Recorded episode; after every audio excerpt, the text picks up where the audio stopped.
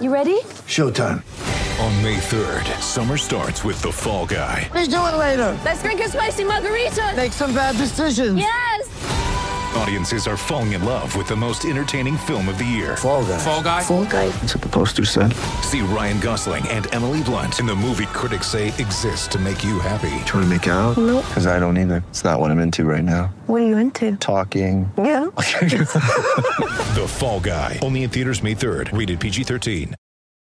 When you need mealtime inspiration, it's worth shopping Kroger, where you'll find over 30,000 mouthwatering choices that excite your inner foodie. And no matter what tasty choice you make, you'll enjoy our everyday low prices, plus extra ways to save, like digital coupons worth over $600 each week. You can also save up to $1 off per gallon at the pump with fuel points. More savings and more inspiring flavors make shopping Kroger worth it every time. Kroger, fresh for everyone. Fuel restrictions apply.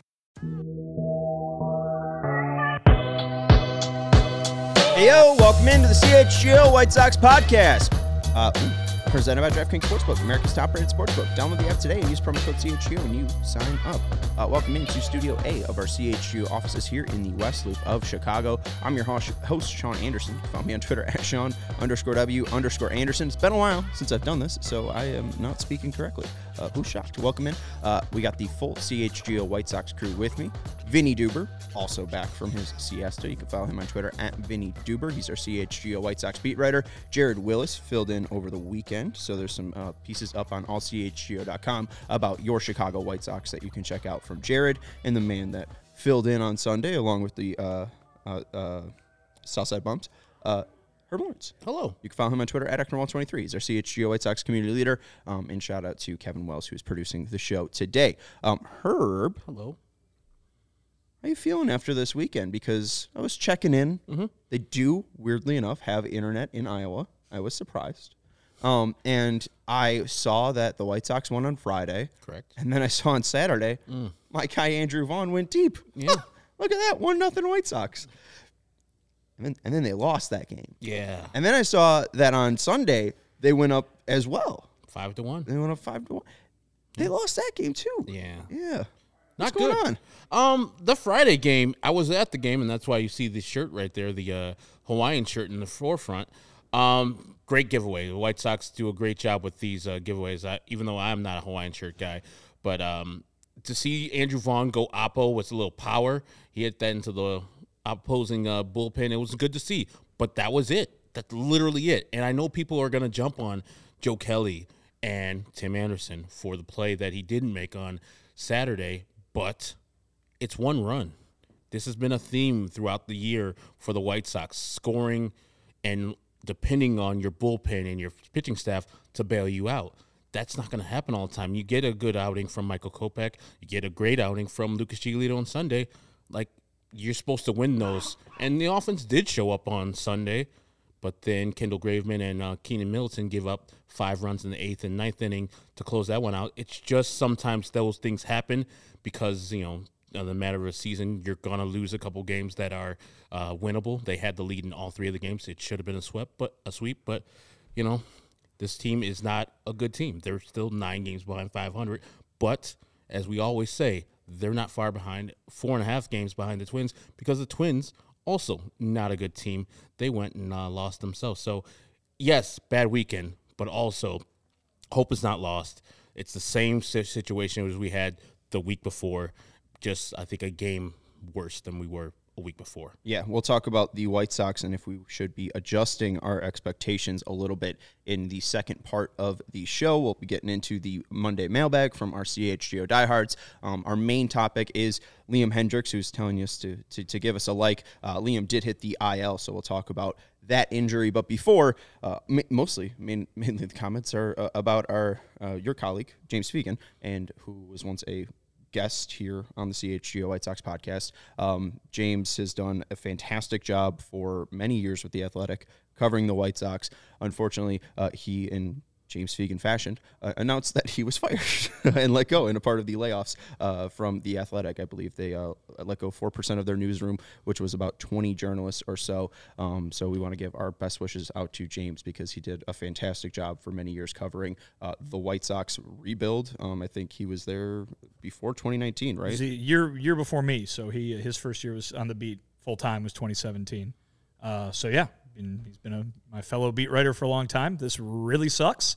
Um, if for no other reason than just won't be able to sit by him and crack wise throughout the whole games. but um, uh, yeah, this is terrible. He he does a better job than anybody. He's the best, and uh, he'll continue to be the best whenever he's doing something something else.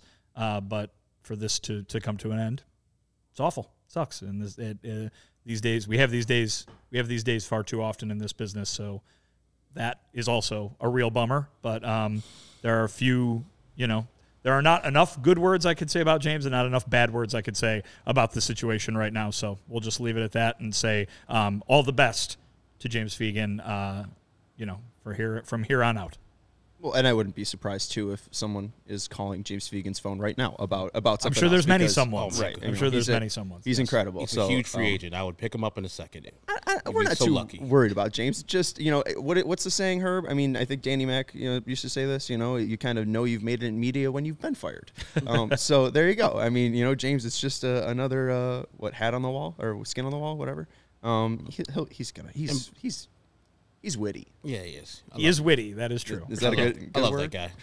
and he taught me about a burrito place uh, too when he was on the score with uh, Lawrence. He in was- San Diego or here? No, here, here in Chicago. He was had ordered a big ass burrito. I, had, I marked it down and I went to that place after. I was like, James is right about his burrito selection. Uh, baseball toss. Happy birthday yesterday, by the way. Nineteen. Wow, must be good. Hey, be 19. nice. Hey, Uh. love Steely. I, I don't know if uh, that 19 year old knows that reference. Can't imagine any current 19 year old does. Baseball toss. Go ahead and listen to Hey Nineteen, and get back to us with a book report, listen, listen to any Steely Dan. please. Deacon Blues, Mm. Asia. You're not an Asia guy, right? I don't like Asia. you no. don't like Asia. no. The song or the album or both. The album. Yeah. Okay. Yeah. You like Peg? I, You're a big who- Mike who McDonald doesn't? guy. I did watch Yacht Rock, by the way. And I did watch episode one. It was good. I know the guy with the the like kind of the the poodle hair, the blonde, you're talking about uh the music critic. Oh That's kind of in the start of it. I don't know Steve or something. Anyways, Yeah, I uh, thought you were talking about Daryl Hall. whatever. Uh, shout out to James Fegan and uh, you know, be- be- best of luck because um, obviously it's just not the news anyone wanted to hear today, and uh, you know, obviously James himself didn't want to hear today. So uh, best of luck to James, and hopefully uh, we, we have some good news to share uh, about his next uh, steps soon. Um, let's go into the White Sox. Uh, not the best news for Liam Hendriks. Um, and you know it's important news when you are in Iowa and you're getting two separate texts from people about this news. Uh, a lot of White Sox fans are worried that this might be the end of Liam Hendriks' season. Um, if you missed it, Liam Hendriks is going on the 15 day IL with elbow inflammation. There is a piece up at allchgo.com from Jared Willis um, with quotes from Rick Hahn, who spoke about the situation uh, to the assembled beat writers. And Rick Hahn said, quote, symptomatically, it's presenting similar to what we dealt with last year. At this point, we don't know if it's going to be similar path for this year. He's undergoing additional examinations at this point. Last year, uh, Hendriks went to the IL uh, for about a month with a uh, Flexor strain, yeah. Um, so, what do we make of this news? Obviously, we don't have a ton of information. I know Dr. Duber and Dr. Lawrence have uh, checked in and, and washed off and put on their scrubs, but you know, I, I, I We are not accredited. I- yeah, I, I, we don't have the X-rays yet. You know, we're still waiting. Those X-rays take at least 24 hours or so. The uh, yeah, I think the main thing right now is you just got to sit and wait. You mentioned White Sox fans are worried about this being rather severe. Fans get worried about this kind of thing all the time. Right now, you really just have to hang on and, and hold on until tomorrow when the White Sox are likely to provide an update when the team starts their series out in Los Angeles. Um, but this is not good, right? I mean, this is a guy who uh, we've all been watching and waiting and, and, and cheering for. Uh, you know, even those of us who don't cheer have been waiting, cheering for him to come back from you know the cancer uh, treatments that he had to deal with earlier this season. And what a remarkable comeback he made.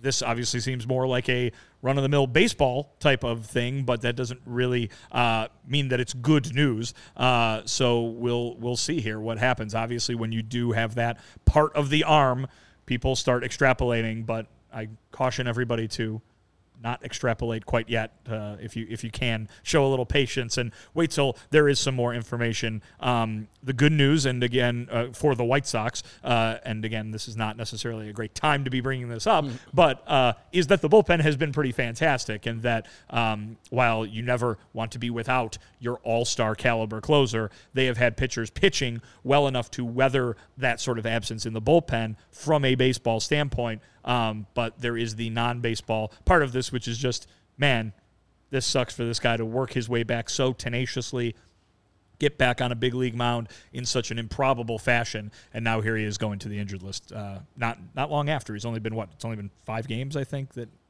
uh, that he has pitched since coming back. Is that is that right? Something like that. right. I got So, you. yeah. I got you.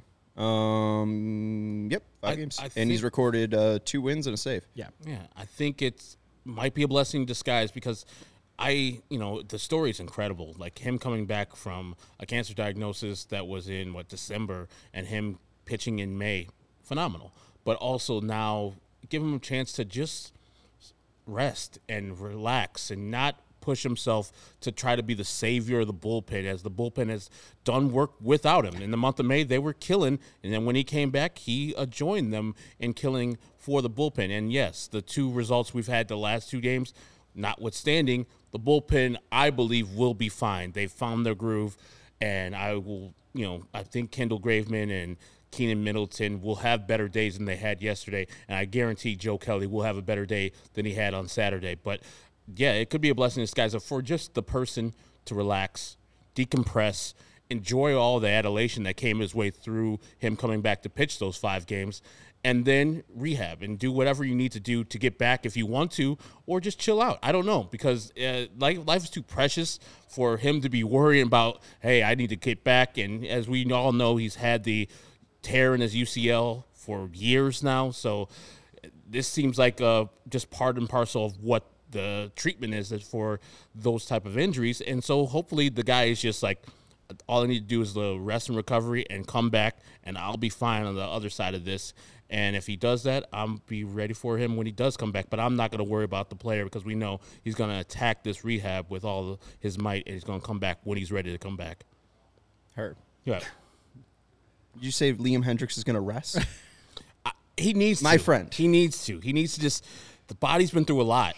It's been through a lot. You could see that smirk all the way down at 35th Street, I, felt think. It. I was I laughing. felt I- it just looking stop in my peripherals.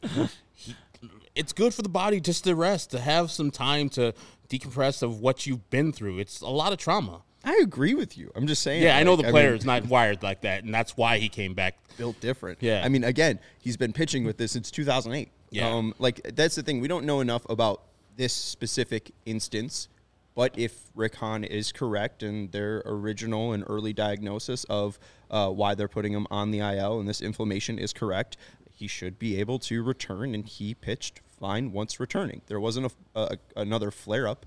Uh, at the you know end of the season or anything like that, he pitched from July 4th to the end of the year. It, yeah, it's just that he might have been doing so with cancer. That's right. that's, yeah. that's, that's Yes. ridiculous. Absolutely ridiculous. I'm just saying, Not don't, cancer don't, of the arm. Don't look. Don't look back to last year and say that's the guy that's going to be on the other end No, of no, no, this but- because because of, he'll probably be in in better, Better shape. shape. Right? Abs- yeah. absolutely. No, hundred percent. Um, and, and and two, like the the thing that just looking back to last year, um, obviously forearm strains and all that raised red flags, but um, Hendriks last year, and this is from uh, Daryl's piece um, when Liam hit the IL.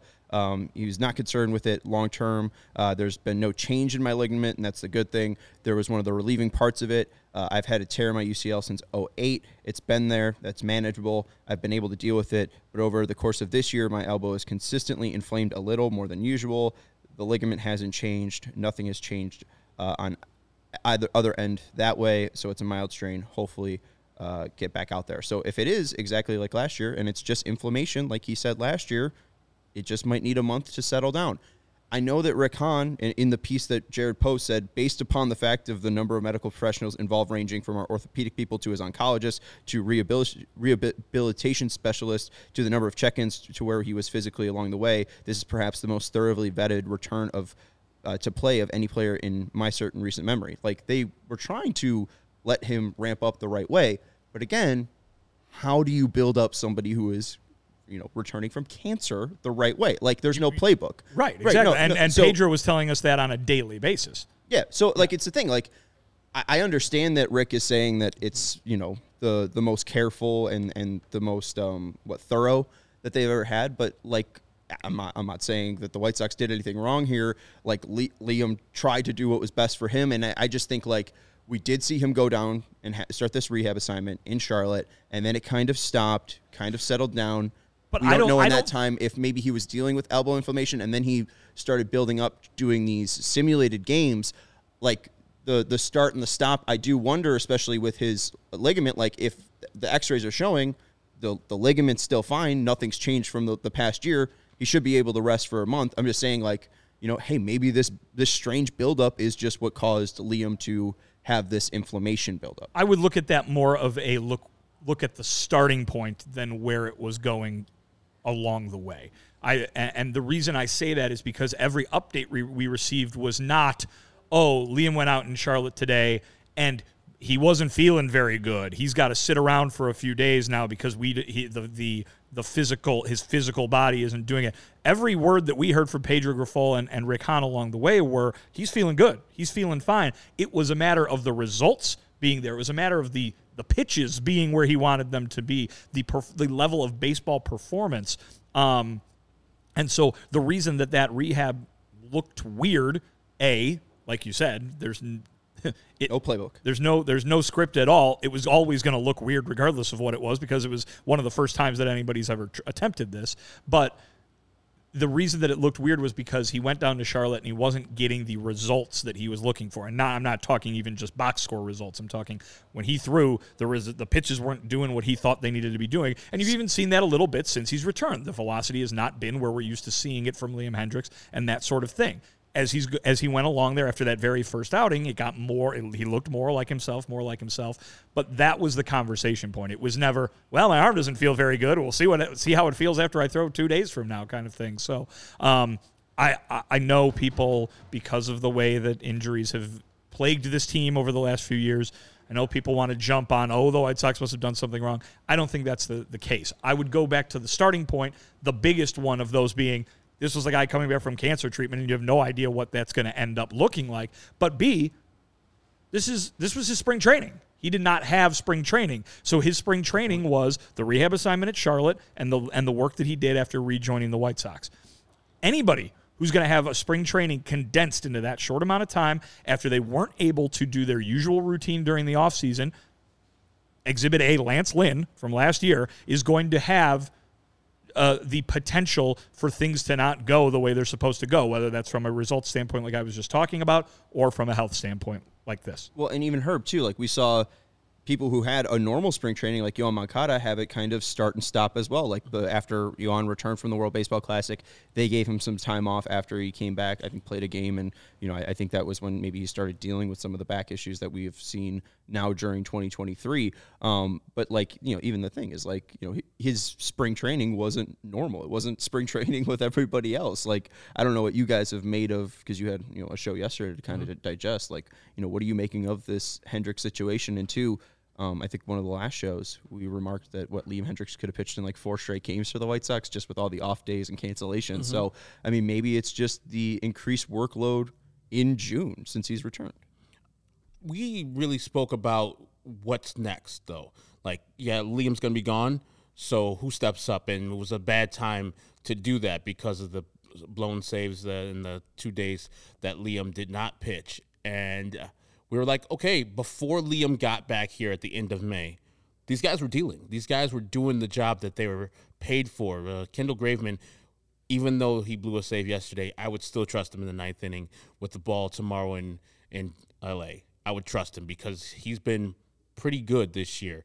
And Joe Kelly with the blip on Saturday, I think he's much better pitcher than what he showed on Saturday. So I think the team as a whole and in the bullpen itself, I think they'll be fine. It's always good to have one of the best relievers in the game to be in the back end. It sets you up in the correct way. We saw that happen when he got his first save of the year. But for the rest of the players, I think they're just going to be like, hey, we're going to act like we did at the beginning of the year when we knew Liam wasn't here yeah, we possibly can come back, but we're going to act like he's not going to come back and do our jobs as uh, Pedro Grifol and, and um, Ethan Katz put us in the position to do it. And I'm I won't have a hesitation if they put Keenan Middleton back in the eighth inning, if they put Gregory Santos in some late inning situations, and Joe Kelly back in there. I think the team as a bullpen unit will be fine. They'll be all right, as they were the best unit from a, a certain point until Liam and even past when Liam came back, they were one of the best uh, units yeah. in the game. So I think they'll be fine. Fantastic in all of May, and he only pitched in one game uh, on May 29th in May. Um, you know, we talked about that one of the last off day shows. Is uh, they've been able to hold it down because they've been doing the closer by committee. Um, obviously, didn't work on Sunday, but yeah. again, like the offense to score more runs. How many home runs did they hit this up this weekend? Vaughn hit one. Two. Uh, Yasmani and Vaughn. And then like, did they well, hit Robert one yesterday? Homer, Robert yeah, Homer yesterday, yesterday. fifteenth. It's fifteenth. So three, seven. I think. Uh, let's see, ten in the month of June. Nine games.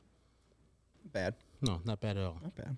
They had that four home run game that helped them out. We'll see. Um, we're going to take a quick break, and then we'll let you know about some of our great sponsors, and then we'll talk about the expectations for this team because, as Herb said, they are 29 and 38, but four and a half games back. We have some mailbag questions to open up and talk about more bullpen talk as well. Um, but let's jump in to the game time read and let you know that if you are looking to go to a White Sox game, maybe you're in LA. Maybe you're going to go see them at Chavez Ravine. Check out game time. Buying tickets to your favorite events shouldn't be stressful.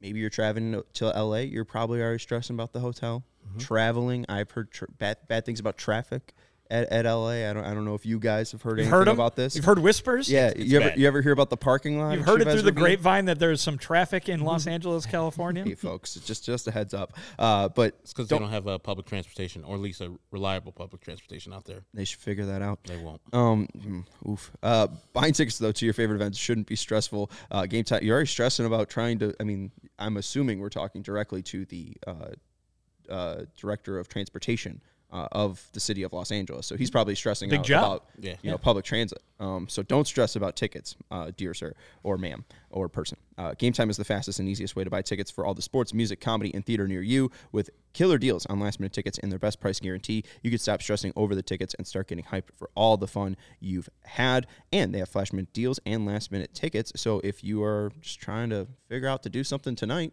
just go check out Game Time. Maybe they got something last minute to do for fun, and you can just buy tickets. And There was there was a line Get underway. outside the salt shed as I was coming up Elston. Oh, Today? Today. Oh yeah, do you know what? they were lined up. Because I saw I yesterday. believe it is uh, King Gizzard. I saw people lined up yesterday for King Gizzard. lined up outside. I, I'm driving up Elston, getting trying or down Elston, trying to get to the uh, the- to the studios over here. There was a line, line outside the salt set, Have salt you, shed. have you heard about his lizard wizard?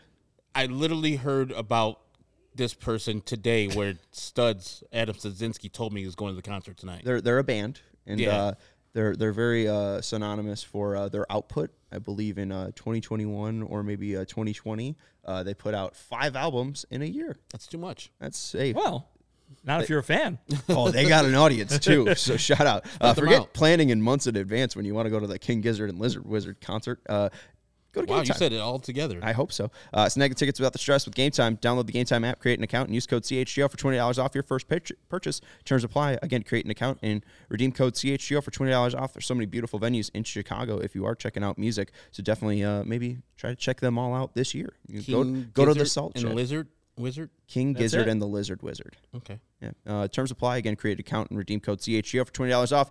Download Game Time today. Last minute tickets, lowest price guaranteed. Sean, the ComEd Energy Efficiency Program is committed to helping families and businesses in the communities they serve, helping manage energy usage and lower energy bills now and into the future. Vinnie. Herb, you're right. ComEd offers a wide variety of incentives on lighting and other efficiency upgrades to commercial, industrial, and public sector customers of all sizes across the territory. ComEd also offers free facility assessments that can help find energy saving opportunities, like those for HVAC systems, commercial kitchen equipment, or industrial processes. How does that work, Vinnie? Well, I'm glad you asked her because I have that information right here for you. An authorized engineer will work with you to develop a detailed assessment plan specific to your goals and needs. These can be done in person or virtually and last approximately two hours. Within three to four weeks, customers will receive a report detailing energy efficiency projects that they can start working on immediately. Each rec- each recommendation will include estimated energy savings, cost savings, project cost, potential incentives, and simple payback. If you, Herb, or any of the listeners out there own a business, you should not wait. Here's the CTA. It's highlighted right here. The Chicago Transit Authority. Get started saving money and energy today. For energy saving tips, lighting incentives, or to schedule your free facility assessment, go to comed.com slash powering biz. They want me to ask you, did you say comed.com slash powering biz? Biz. Well, it's not like they asked you to ask a question that I do not have the answer for. I do have the answer for that question. And yes, I did say that. Schedule it today. I just want the people to know that I am not hearing impaired yet. Do you know what the biz stands for? Business. Business. Busy. oh, so no, sorry, I can't spell.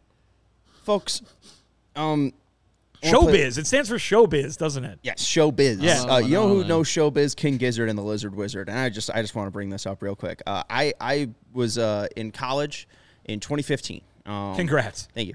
Uh, but it's just important because I worked at a college radio station, and that's why I was introduced to King Gizzard and the Lizard Gotcha. Wizard. Probably no other reason why I'd ever hear for, of this band. Uh, the first uh, album I covered of them, Paper Mache Dream Balloon, released in 2015. How many albums have they released since?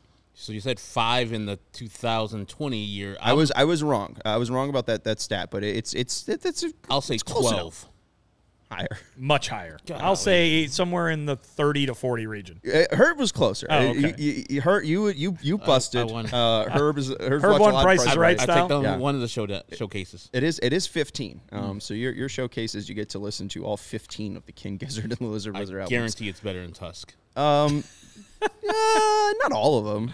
I mean, non and God and non non and God. All right, we're not even gonna do this. Anyways, it's fine. Uh, Kevin, just a heads up. In segment three, there's a message in Slack. Uh, we're gonna do that right at the end. You don't have to worry about it right now. Just click on that website, screen share it. We'll be all good and dandy. What All if right, I uh, don't click on it?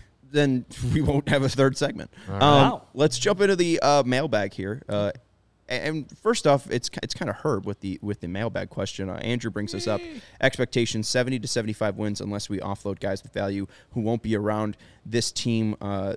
That can make the next playoffs. Um, and Millennialoid in the uh, CHGO Diehard mailbag, you could join that at allchgo.com and sign up to be a diehard today. You get a free T-shirt and a lovely, lovely box that welcomes you with some stickers, some swag, uh, a nice membership card, and access to our CHGO Discord. But uh, it definitely begs the question of what it will take to overtake the AL Central, given how underperforming everyone is. Everyone's underperforming, but since April 30th, the White Sox are the only team above 500. I mean, seeing them lose two of three to the Red Hot Marlins. Is it that big of a sting? Again, you, you got two of three from the Yankees, so you're 500 during this tough 18 game stretch. As long as you keep it 500, right? I mean, that was that was where you were last year.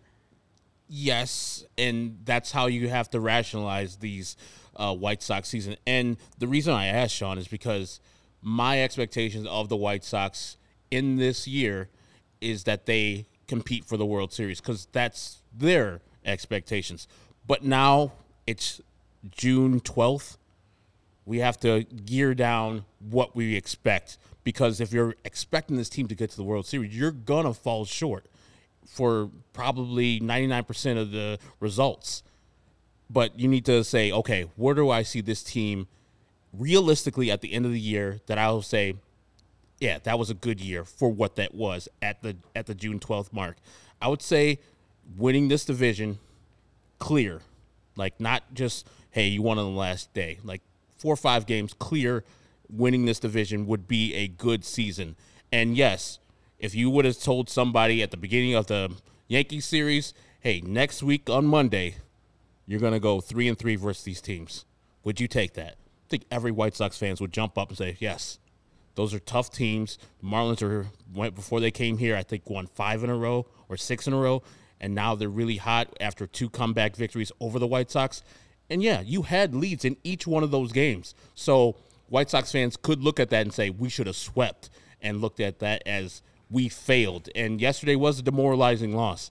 But three and three, six and three to start the month of June, where you're facing really tough teams. I would think that coming out of this month with three games in hand over 500, if you can finish this month at 500, playing the teams that you play with the two multiple with the multiple uh, trips out to the West Coast, I think that's a win. If the White Sox somehow maintain this and keep a 500 record in the month of June, I think you're starting yourself off to be a good year. And this is why Rick Hahn last time he talked about the deadline. It was kind of up in the air, and we said, well, we'll see what happens with July 4th. If the White Sox are three and a half games uh, back uh, or less, um, you're shaving your beard, I'm shaving my eyebrows. You know, we'll, we'll figure this out. But I even think at the last off day show, Vinnie, you brought up like when was the last time they were even this close to being uh, at first place at the division? April 22nd, four games back, and then they uh, started losing a ton um, to the uh, Rays and Blue Jays. But then uh, June 6th, they finally got back to under five games back of uh, the division, and now you know they're staying there uh, since June 6th. Uh, they're four and a half games back, uh, even got to three and a half games back uh, on the 9th. So I mean, it is still early. I know we said that a lot last year, but like this kind of season, and You and- said it, not me. People have to yell at you now, not me. I, I know, but hey, you could also yell at the AL Central. This is a historically disgusting division. I mean, how do you spend $385 million on the team in the past two years and not win this division clear? Like Herb's saying, like it, it's it's been surprising, but still there for the taking. I mean, they, you know, I mean, they could just be the only team that learns how to walk this year. Well, I mean, yeah, and, and listen, these these are two separate questions in my mind. I mean, like the, you know, the adjusted expectations for this team.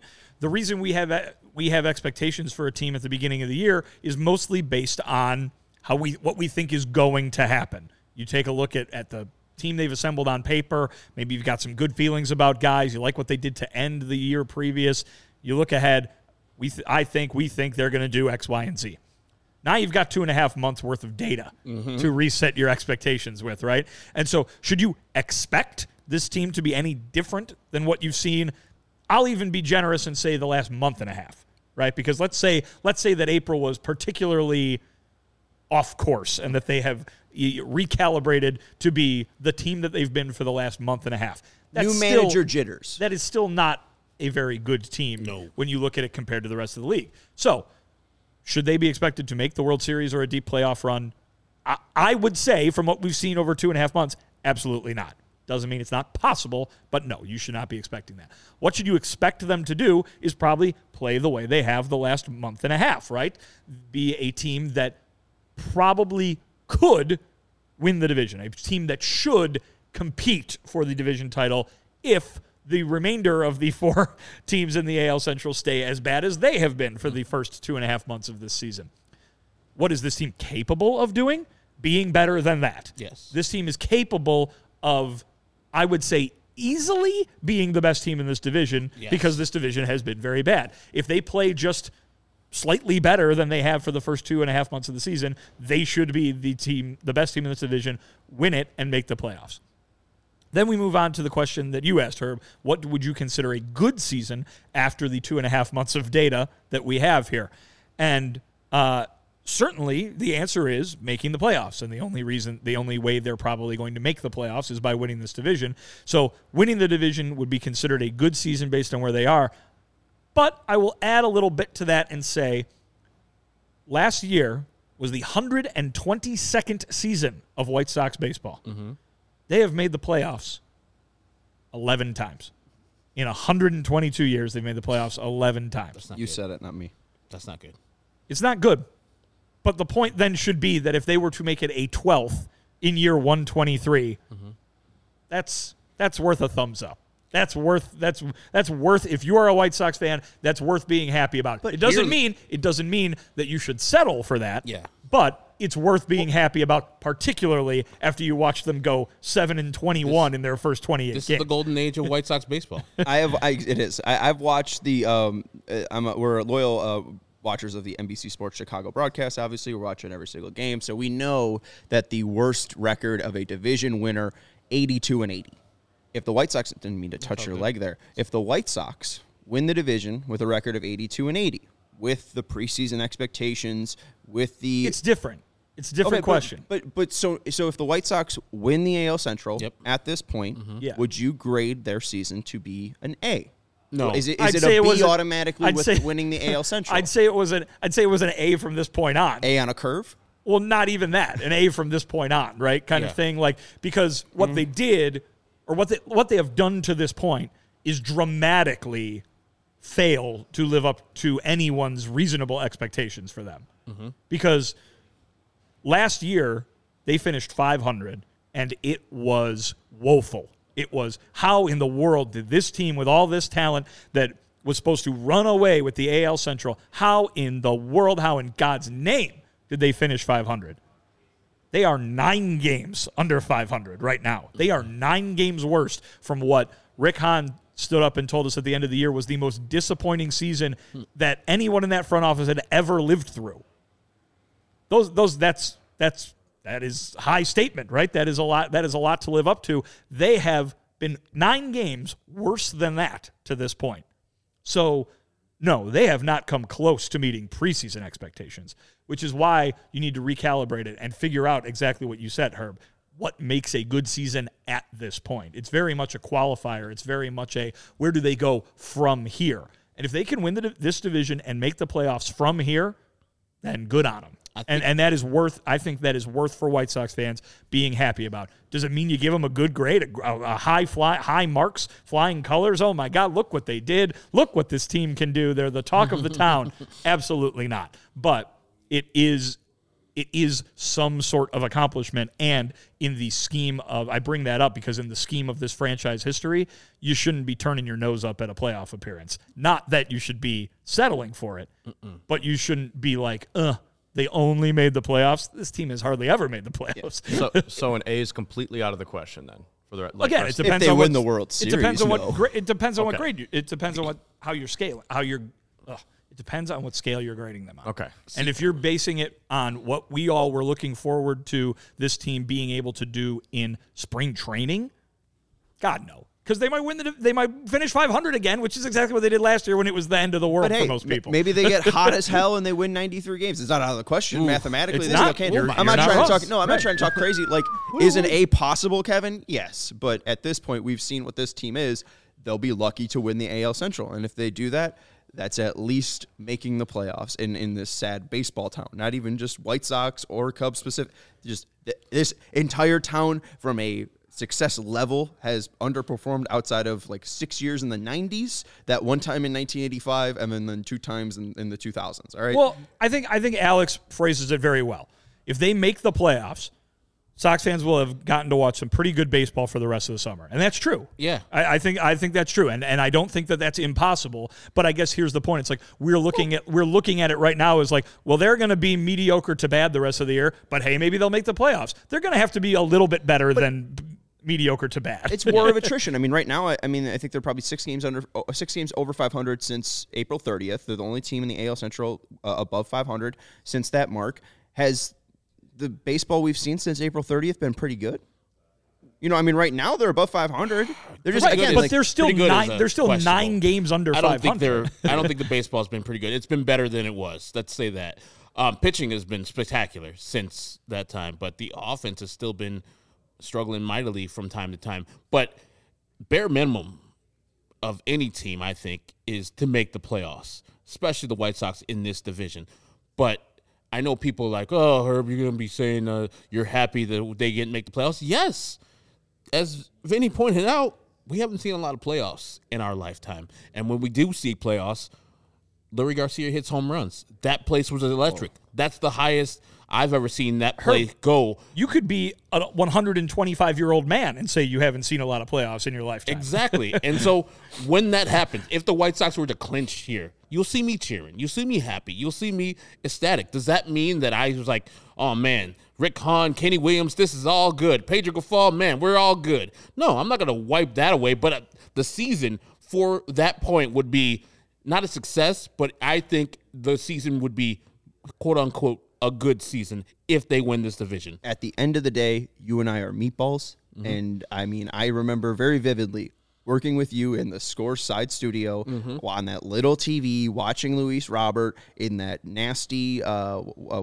uh, what's that? Al, the Al Davis uh, dome. What's that? the Davis? Uh, The Al- Coliseum, Okinawa the Oakland Coliseum. Coliseum. what's the what's the Oh, Mount part- Davis. Mount Mount Davis. Davis. Thank you. Ugh. Uh, watch it. Watching Luis Robert just hit a 480 foot home run off Mike Fiers into the the depths of Mount Davis, and I just spiking my headphones down into the ground.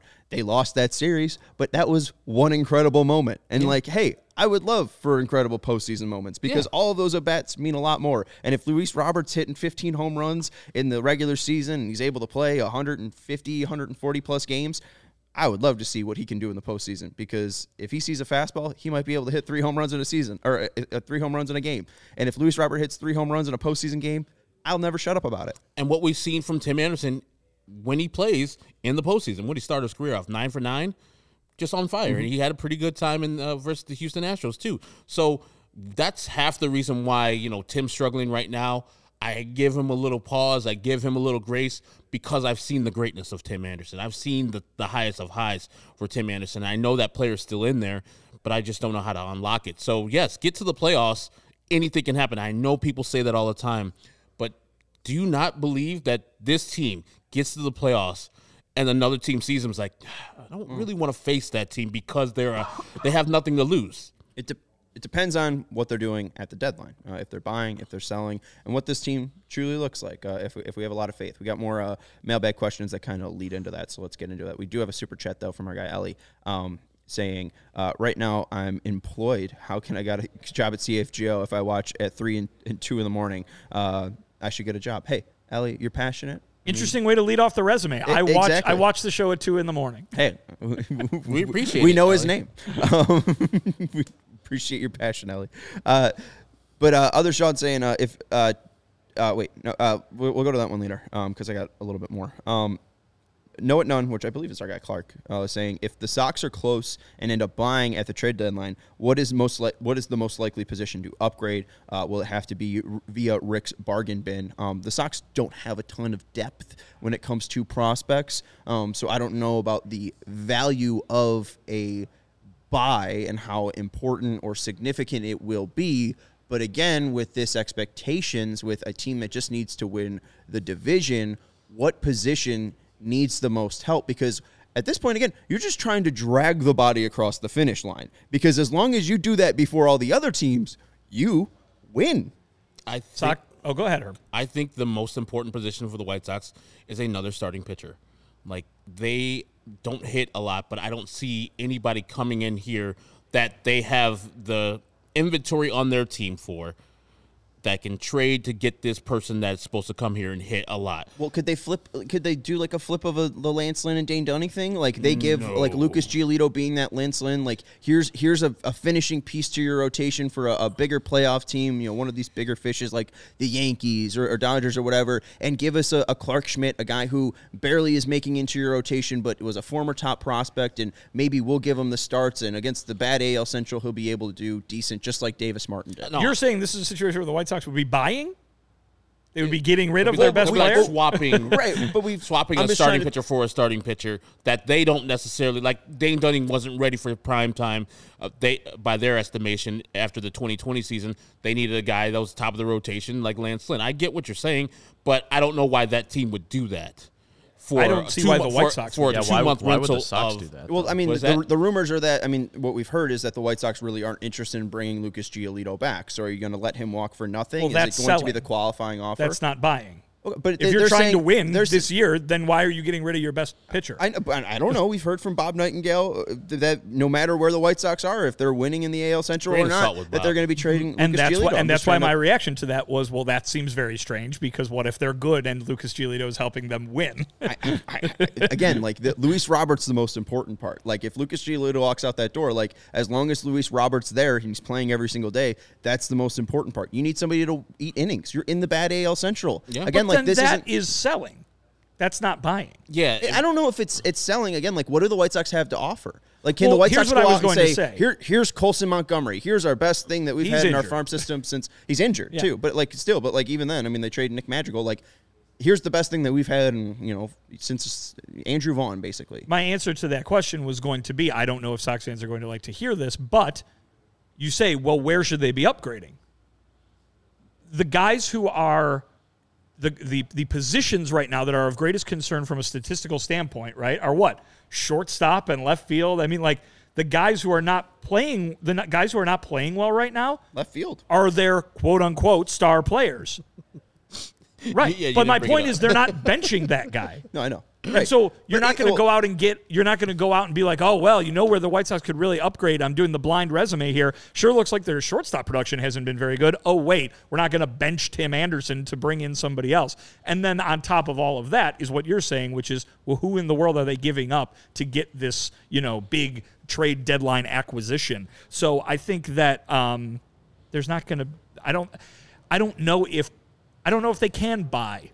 You know what I mean? They may they might add a reliever, they might add a, a, a starter, like you said, her, but like That's maybe why the, I bring up Lucas is just because like I don't know if they can buy. So that's the that's the maybe thing that the maybe is a the piece. two maybe the two roads we've been talking about all the roads they could go down at the trade deadline. Maybe it's not buy and sell. Maybe it's sell or don't sell, kind of thing. Just you know, yeah, just hang and stay. Because even I mean, wh- where do you Herb, where would you look on the on like from a position player standpoint? We know that the offense is what has been the, the biggest problem for this team. Where do you look from a position player standpoint and go, oh, well, we can we can sit that guy down and plug in another guy there. Herb, can you phone a friend? Uh, Sean, Okay, uh, Vinnie. To answer your question, um, I, there's two positions that the White Sox have been uh, historically bad at for like the past four years. Um, second base, where they're 29th in fWAR in 2023, and uh, right field, where they're 30th in fWAR Okay. this year. But I they mean, got like, if they- guys. I know, but like, If you're- do they if you're have, gonna go do they trade- have a guy right now at second base? I know Romy's been a little second bit hot, base but like, do we second trust base. him? Sure, I'll, I'll take second base for you there. That's that's fine. That's a reasonable answer. But but right field, I mean, like I know everybody hates Eloy playing right field, but if Eloy doesn't play right field, then Jake Burger's not playing. I mean, Moncada hasn't been great. I mean, like, I feel like they can be more creative with cycling these guys in. Like, I mean, You're going to sit down Yoán Moncada? You're going to bench him for a new third baseman? for a guy who's hitting 13 home runs, I would. Or what, I mean, how many was Jake? it's not, I- Sean. It's not happening. I get what you're saying, Sean. are they and I trying to win games? I mean, like, not Yoán. Moncada is probably better if he's playing four days a week than you know six. I think Like, I, he he deserves. I think he needs more rest. I know it's, not not, happening happening. because they paid him 75 million dollars, but you, you got to win games. And like maybe Yoán is DH, and then Jake Burger plays third base, and then Eloy's in right field. Like I'm just saying, But that there still needs to be- plugs up right field. Right. I mean, no, I know, but uh, that, but then maybe that's a day where uh, you know Eloy gets the day off. I'm just saying, like, I, I just think Yoán getting more rest shouldn't be out of the question because No, that's- he he hasn't been performing well since he came back. But I'm also thinking Why play like him? the White Sox, if their front office is looking at their players, they probably got four players that have been performing either at the level or above the level that they expected. Luis Robert, Jake Burger, maybe you could put Gavin Sheets in there, and then Lucas Giolito. And that might be it. And they could say, hey, And then the bullpen. Do you we- trade Jake yeah. Burger? We, I mean, is- I would trade Jake Burger in a second. Yes, I would. Like that would be your most valuable trade. He's your chip. second best hitter He is on a team that can't hit. I mean, you won't bench him for Yoán Moncada if he's the It's second not best me. hitter. I'm not- Yeah, that's what I'm Yeah, saying. right. He's not I, yo, I would getting hate to looked at trade sideways. Jake Burger, but that play, that's the type of player that you do trade because he's having uh, outlier season where you weren't expecting this because you sent him to the minor leagues at the beginning of the year. So if he's having the 12, 13 home runs and being uh, nominated for the All Star game, maybe somebody else sees that and it's like, okay, I want it. Before he you know turns into a pumpkin and becomes the Jake Burger that was before this. Well- which is still good, but I don't know if that's a everyday major league player that plays third base. It is. I don't know if he plays third base, but like the DH is a position. Yes. And I know that that's where Eloy plays, so I'm not saying specific for the White Sox. But Jake Burger at this point, I, I know I'm not a GM. I host a podcast. But if I was one of the 30 GMs and I needed somebody to hit home runs, I would be calling the White Sox about Jake Burger. Do you know what his barrel percentages were in last year? Exactly what they are this year. He was doing this last year. Yeah. This this guy was a former first round pick. Like he's hitting in the major leagues. Give him 600 plate appearances, 500 plate appearances in a, in a in a year, and see what he does. But they like, I don't. I mean, he could be a Mike Moustakas type player. They don't, but like some team does. Like, go look at the Oakland A's. That they've made a living on being like, oh, you don't want that player? We see value in him. Here's Jake Burger hitting 30 home runs in, in Mount Davis. And this is why you trade or you entertain trading Lucas Giolito or Jake Burger or any player on the White Sox. Because tell me the teams who are going to be out of it. Oakland A's, even though they've won like five in a row, the Kansas City Royals, The Nationals, it's, the Rockies. Mm, Royal Rockies are still there. Still, Are they? They're, they? They're close Are enough. they? Is, is KB healthy? No, he's never healthy. But like five teams. Those are the five Right. teams that are going to be selling off. Everybody else is going to be looking to gather other players. Everybody in the NL Central, for the most part, is going to be looking to gather players. Same thing with the AL Central. Even though Detroit lost all those games, haven't won a game in June, they're only five and a half games out. I guarantee if you're getting a better price on Jake Burger this year than you would get of Jake Burger last year, maybe even in the future, because of all the teams bidding for the services. Like, oh, you got Jake Burger on the market. He can play our third base, or he can play first base, or he can play de- designated hitter for us, and we'll give you this guy who is better than what we expect Jake Burger to be, but he's still not there. It's kind of like the Lance Lynn, Dan Dunning thing, where eventually the player that the White Sox get becomes better than Jake Burger, even though Jake Burger's not that long a tooth like Lance is right now. Um, since Yoán has returned from the IL since May 12th, uh, an OPS of 557, uh, strikeout, uh, 29 strikeouts to six walks, an OBP of 262. Jake Burger, since that time, an OBP of 284, not much better, but again, when he hits Home the runs. ball, it goes far. Uh, slugging percentage of 553, making his OPS 837. Um, I think he's just so important to this lineup. He's your second best hitter. And I, mean, understand you're, go- you're, you're, you're, you're gawking at the Yoán thing, but like the, the core. I'm just telling you, it's unrealistic. Given the way that this, too. given the way that the lineup is constructed on a daily basis, it's not going to happen. Tim Anderson's mm-hmm. not going to. They're not going to bench Tim Anderson. I, I'm not saying bench They're Tim not going to bench saying- Andrew Benintendi. I'm not saying bench either of those guys. I'm saying, I mean, those guys are, are seem to be healthy-ish. I mean, Benintendi, Ta, Benintendi does.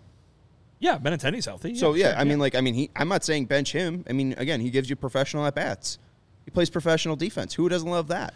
We're having a conversation. You're just sliding in digs. We don't. We don't need that. We can keep going. we can keep talking. I love it. I, I gotta say, you you brought up Yeah, left I'd fielder. say you brought it up. You brought up left fielder. And he's like, I was "Oh, I was not trying the to bring, door's I- but I wasn't trying to bring up Benintendi. All I'm saying is just Moncada with with this certain issue with the back injury. It's just it is concerning, and he has not been the same player since he's hit the IL. So maybe if they are a little bit more creative, hey, you're gonna play every other day. I- It's not really a benching; it's more of a managing of Yoán Moncada because it doesn't seem like playing every day is good for his back. So that that's all I'm saying. Is just I, I don't understand if Yoán can keep going at this pace. I think that something might happen, and maybe that just again leaves the door open for Jake Burger to get more playing time. Um, Moncada, gotta had hit a, Moncada had a pretty good weekend defensively, though. I'd say a couple of really nice plays out there. But you're right. What are you giving up if you put Burger in there? I know that that's Yeah, I never worry about Moncada at the, with the glove. The, right. But I mean, again, hasn't been able to walk and just had four strikeouts in, the- in the Oh, last game. So yes, it's it just bad. I mean, the, the this this entire lineup though is dealing with the same problems. I mean, because what I, I think I read there's not there's not anybody on the team who has an on base percentage over 340. yeah. Uh, Yeah, Benintendi Benintendi, is with 341. 341. Oh, 341. Yes. Okay. No, there's no, one no. player hey, on the team. Watch your mouth. Professional at bats here. I know what you're doing. His career at bat. I know what you're doing. I'm not trying to do anything. I'm not trying to do a single thing.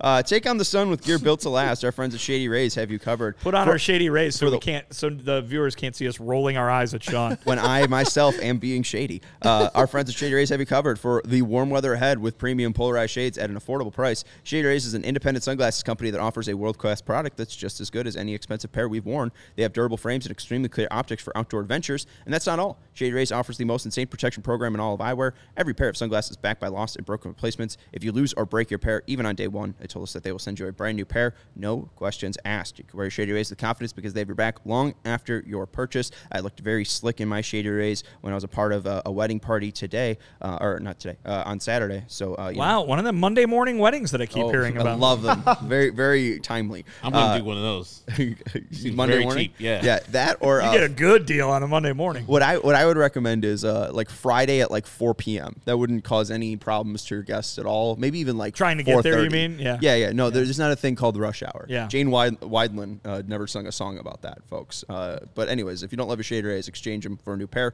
or return them for free within 30 days. There's no risk when you shop. Their team always has your back. Exclusive for our listeners, Shade Rays is giving out their best deal of the season. Go to shaderays.com and use code CHGO for 50% off two plus pairs of polarized shades. Try for yourself. The shades rated five stars by over 250,000 people. Also want to let you know about FOCO. Um, Vinnie, I know you had the day off yesterday because it was your birthday. Uh, you can get fitted in the best sports gear around. That's where we got the Southpaw bobblehead. They donated the Southpaw and the TA bobblehead to our set decorations. You can find hoodies, shoes, signs, bobbleheads, and everything in between. And since it is spring and baseball season, uh, you can find Aloha shirts similar to the, the one that's in front of us. Not that exact one, that was a giveaway, but you can find Aloha Hawaiian print shirts, straw hats, polos, bags, everything you need for a game. Check out foco.com, F-O-C-O, or click the link in the description below for all non-presale items. Just the promo code CHGO for 10% off. I think uh, Stephen Nicholas, who our usual producer, said earlier that uh, isn't it a coincidence that Vinnie was off yesterday and it was Southpaw's birthday I don't think it was. Hmm. I don't really think it was a coincidence at all. and Mrs. Met showing up again, Hmm. not beating the rumors. Where's Mr. uh, Met? As uh, Janice said, Mercy.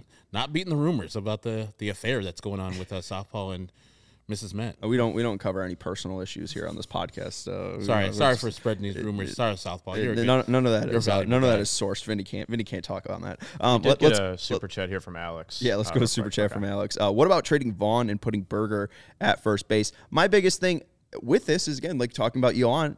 I don't think he's healthy enough to give this team what they need. I know that Vaughn has been underperforming because everyone's underperforming on this team, but his weighted run. I don't know if that needed air quotes. I was about to say, yeah, he's I mean, his, underperforming. his weighted runs created plus is at one one eleven. Uh, the the average for a first baseman's one seventeen. Like, I mean, compared to the, the the rest of the team, I don't know if he's underperforming Well, as he's much not as the other worst- players. no, sure, right? yeah. No, I'm I'm just saying like what he has been able to do, what Benintendi's been able to do, what Robert's been able to do, um, what Jake Burger has been able to do when he's in the lineup is play.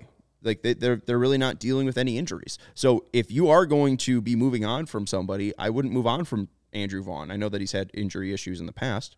A lot of these White Sox players have, um, but Burger, Vaughn, Robert, Benintendi provide something of value, which is playing a lot and playing uh, every single day. Keep those guys. The White Sox don't have a lot of those guys. See, that, that's that's what I'm thinking though. You, I know it'd be hard for the White Sox because they drafted him early in the draft to trade a guy like Vaughn because you know you've grown accustomed. You think he is one way, but he hasn't shown in his year and a half of being a professional that he is that guy yet.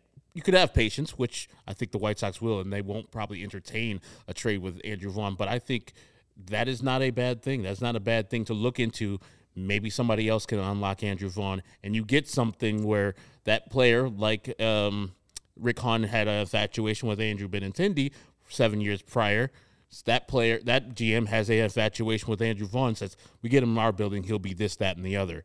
But I, you know, he's been all right, but he hasn't been the guy that you thought he was going to be. That a lot of White Sox fans thought he was going to be at Yet. this point. Yet. At this point, yeah. And I'm and then people are comparing him to Abreu. That's not the comparison. He's got to be just as good as he can be. He's not an uh, actual upgrade from what Abreu did last year. Abreu, Yes, he is. I don't think he is. From what Abreu did last year? No. Yes, from what Abreu Does did he have last more year. home runs than Abreu already? No, How many home runs did Abreu hit last year? he had 15? 15. 15. Oh, 15. Okay, never mind. I was off. Vaughn only had eight Yep. so far. Yeah, I mean, I, I think what you guys are talking about, what some of the commenters are bringing up, are pretty trans, pr- transformational questions or transformational proposed moves, right, to this team. It, it, they're in an odd spot where you know we keep talking about this is a team that can and maybe should even win this division. Even at this point, after all that's happened, are they going to do something that would kind of remove some load bearing columns from this from what they've built here? I mean, I know that that might be met with some some guffaws by people who say, "What if they built? Are nine games under 500." But this, I, I would have to imagine that the vast majority of that front office still thinks that this collection of talent, if everything goes right, can be that team that they envision. Nothing, very little has gone right to this point, and so that's why you get this team where it's at are they in a position where they're going to start ripping things out? And if that's the case, is the whole thing going to go down? And are you going to do the start over and do it again, or are you going to try to Jenga this thing and say who's the guy that we can pull out and this thing and this tower st- stays standing? I don't know. I think they think that Andrew Vaughn is very central to this thing moving forward, but the question then becomes are they going to do a sort of evaluation and especially mid-season that's even trickier they're going to do an evaluation where they say all right we can start really kind of ripping things out of this. Well, and I know Vaughn and Burger are first round picks, but like the core doesn't involve Vaughn and Burger. I think like- the core moving forward involves Vaughn. Yes, yes, but I'm yeah. saying like the core that we've talked about for this rebuild, like starting in 2020, Right. it was Grandal. This was before Vaughn got here. right? Right, yeah. um, so like like he, he was a, a piece that would have been a bonus, right? Maybe he would have been able to play DH. Maybe he would have been able to be a right fielder, a left fielder. That's why they tried him out there. He wasn't. Jose Abreu moved on. Let's try him at first base, right? Like that was kind of natural there. But like I, I think going to that Jenga piece, like Luis Robert is the only true cornerstone, right? That's the one that I'm But you not can't touching. win Jenga with only one piece. No, I know, no, right. But I'm just saying, like, that's the one I'm not touching. That's not that, that's not the one that I, I'm going after. Like, that one does seem to be pretty solid to the core of the White Sox. But like, playing around with Eloy Jimenez, playing around with Yoán Moncada, playing around with Tim Anderson, playing around with Yasmani Grandal, I don't think any of those are bad ideas with this approaching deadline because, again, we're not sure how long of a cornerstone or a, piece of the the Jenga tower they will be. Um, so I, I mean, I don't mind, and that's why it's messing around with tricky to make these decisions in general. I mean, it Yeah. goes to it goes to show everybody out there how this is not an easy job. This is not, you know what I mean, with the position they've gotten themselves into. There's no real easy way to get get this thing back on track or get it going on a completely other track. It's just not easy. They've they've they they purposefully, and we talked about this all off season. They purposefully did this thing where all these guys are here and he and and just entrenched. And I don't know if they can get out of that now that they might need to And I now hear or want to. I hear your point about Luis Robert, but in my estimation, there is no untouchable on a team that is nine games below 500, and in this division, still four and a half games out. Even him. That's a huge white flag, though, if they trade Luis Robert. I mean, yes, they're giving up. Yes, it would be. I it's it's probably not my favorite thing even to think about, but I wouldn't think there's any untouchable. I said this last year in the offseason, and people like Dylan Cease like, no one's untouchable. If you're a good team and that person, player, has built you to be that good team, yeah, that's a, a foundational piece that you can't mess with. But if somebody comes to the White Sox and says, I want Luis Robert, and they give you a deal that blows your mind, hey man, you got to think about these things because you're not winning with them. Might as well try to rebuild on the fly, as Vinnie says. Like you could take a piece out and then try to quickly put the other piece up there and make sure the Jenga tower comes up. And Alex's point about you can win with one only one Jenga piece if all the rest of the players like topple the thing. That's the White Sox strategy for the AL Central. Rest of the teams come back to them. They just hold their piece right there. It's like, okay, I, we didn't necessarily win. Y'all lost. and we just played 500 ball. Right.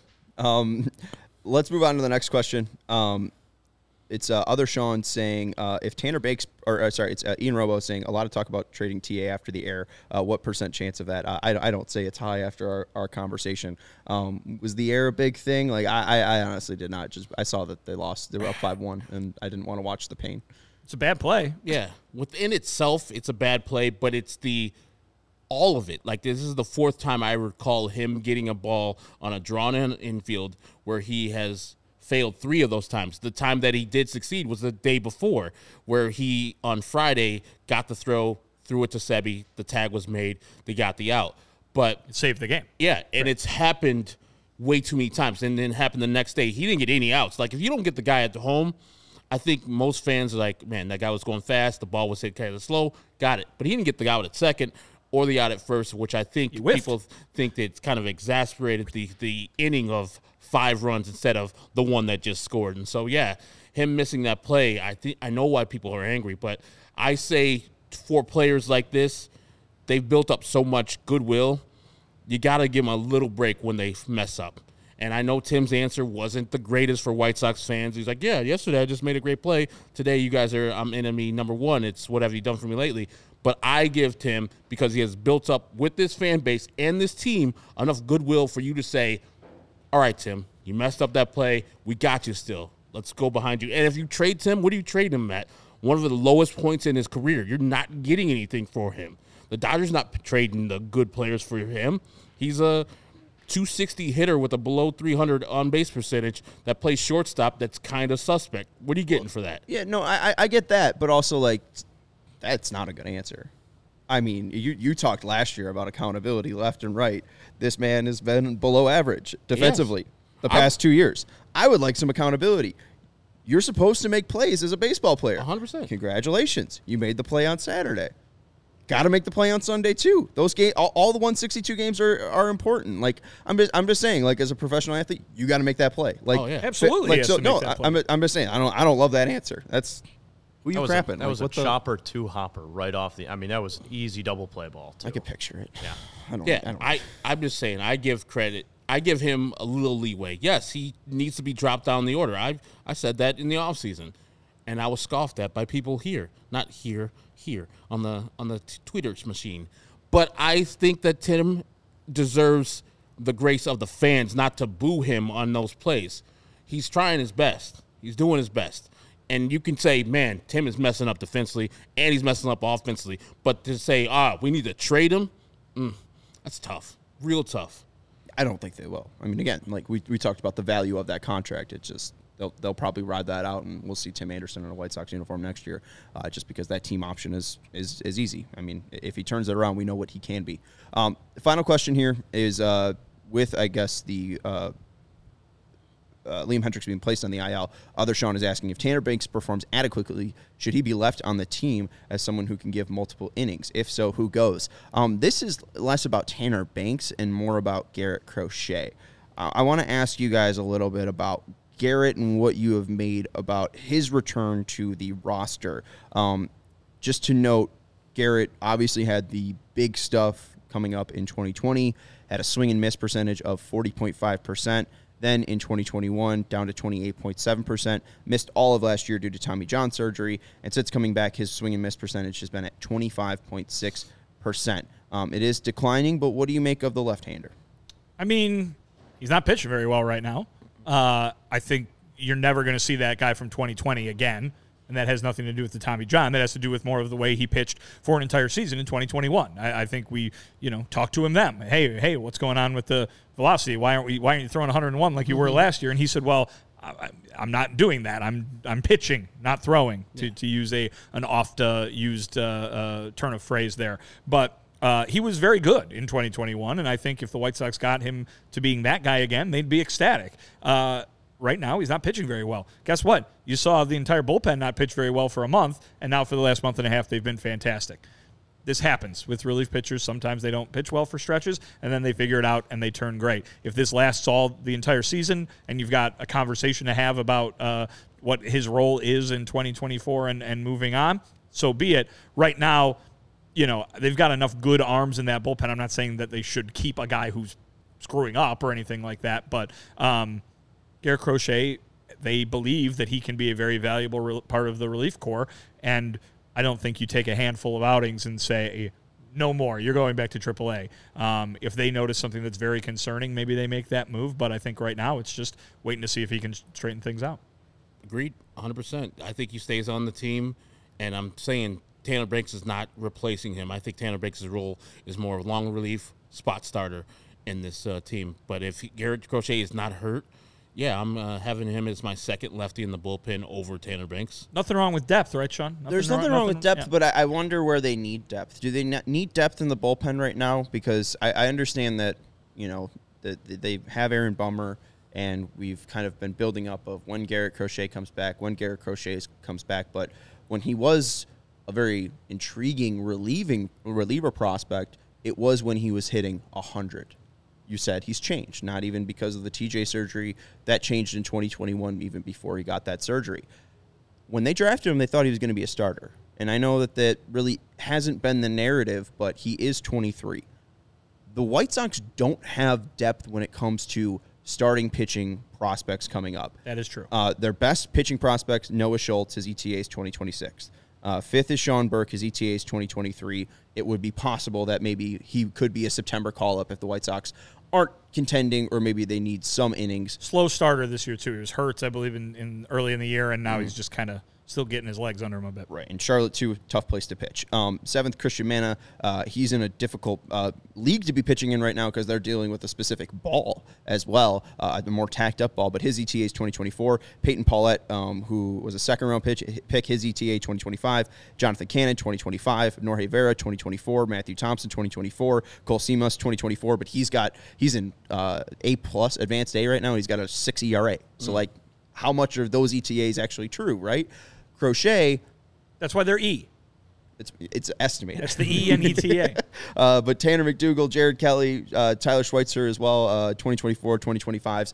Like, it wouldn't be, I think, crazy if the White Sox said, hey, Garrett, maybe your stuff doesn't play the best for the bullpen. You still have a very interesting mechanic. I mean, you're six nine. he's still 96 percentile in extension. We've seen Tyler Anderson be difficult for the White Sox to face because of ex- his extension. We've seen uh, who's the kid, Logan Allen, uh, not that Logan Allen, the other Logan Allen from Cleveland. Um, he, he's doing really well as a lefty with extension. Like Crochet has something very interesting. He's got a 96 mile per hour fastball, uh, a big lanky body coming after you. Like I- I think there could be benefit to the White Sox pulling Garrett Crochet from the major league bullpen and saying, "Let's work on your your length here," because mm-hmm. I think Tanner Banks could be the same quality of arm in that bullpen and give the White Sox honestly more length if they need people to eat innings. So I, I wouldn't. I'm not sold on Crochet just yet. at at this point, that's far that's a far more reasonable suggestion than it was in the offseason. Yes. because I think in the offseason, for good reason, every, the idea was 2023, 2023, 2023. We've got the, the we the White Sox have the five starting pitchers. We would prefer Garrett Crochet to pitch, so we'll throw him in the bullpen and we he'll Davis pitch well. Right. Um, that the just I mean they're nine games under 500. That things have changed, and if you are looking at the long term, even the, even the term as short as next season, we've as we've talked about, you're looking at maybe needing to replace 60 percent of your starting rotation. It's it's a far more reasonable suggestion. Again, I don't know what they're looking at in terms of him coming off the Tommy John. I don't know what they're looking at in terms of them maybe thinking that tomorrow he's going to start lighting it up as a bullpen pitcher. Um, but there are questions that have arisen, you know, over the last two three months um, that make that a far more interesting suggestion, I think, than it than it has been in the past. I think his value to the 2023 White Sox team is greater than what he possibly can do for the 2024 White Sox team. It's only 23. I understand that, but like they're seeing the the height of the Oakland series, the the, oh, the Cincinnati series in 2020, where he's just striking out dudes left and right. For him to be a starter in 2024, I think that takes a. Oh, he's going to be a minor league starter in 2024. Yeah, but I would think they, that would take them him getting leaving right now for the White Sox and putting him in the minors to stretch him out now, and then do it next year too at the beginning of the year. So it's a lot of process, a lot of stuff that probably you don't want to do because the 2023 team needs Garrett Crochet. And I know the question was if Tanner Briggs impresses so much and Garrett keeps on going the way he is, would you do that swap? That would be the only way I would do it. Like talk to him and say, hey man, this New Year's not working out for you. You're just coming back from Tommy John. We want to do this, that, and the other with you. I think your best role is to stretch yourself out and be ready for 2024 for us to be a starter because we're going to maybe lose 60% of our starting rotation. You can be the third, fourth, fifth guy. And this year, we're just going to call a L for your season and then try to stretch you out But for 2024. But that's no guarantee either if he's gonna, even going to be good because that'll be actually his first time starting in the major leagues for a full season. as a And he- pro, starting as a pro at oh, all. yeah, He, yeah, he never did. Like he went to the majors before he went to the minors. Yeah. So that's weird as hell. So Well, and also I would just say too, I agree with that, and it's too early in this season to to smack that button yet. Too. Mm-hmm. I mean, it's been a handful of outings. I think the guy could could very well find his footing. Absolutely, you could start. I mean, hopefully, uh, seeing an increase in velocity. I mean, we, we we know with Liam, the more he pitched, though we saw the velocity increase. I mean, same thing with with Liam, uh, uh, with Garrett. Obviously, it's a different uh, injury or different uh, circumstances uh, with being uh, returning from Tommy John. But you know, his average fastball velocity was 100 uh, back in 2020, uh, 96.7 in 2021, and now it's around 96.6. But it is climbing with the, the more and more outings he does have. Um, and two, if any, if it's any positive, uh, that pitch, uh, 28.1% swing and miss uh, rate in 2021. Now it's at like a 30%, which is closer to the 40% it was in 2020. So uh, maybe he's finding that, that effectiveness soon. But he's, a, he's an interesting player in the White Sox bullpen. We'll see what happens. I thought we were going to have more time, but hey, we're over an hour. Thank you, everybody, for listening. Make sure you're hitting that thumbs up button. That's Vinnie Duber. You can follow him on Twitter at Vinnie Duber. He's our CHGO White Sox beat writer. That's Herb Lawrence. You can follow him on Twitter at ActonWall23. He's our CHGO White Sox community leader. I'm Sean Anderson. You can follow me on Twitter at Sean underscore W underscore Anderson. Uh, we got a softball game at 7. Uh, I, I know someone asked. Uh, so I'm to go do what Andrew Benintendi doesn't and hit a home run. Bye. Talk to you tomorrow.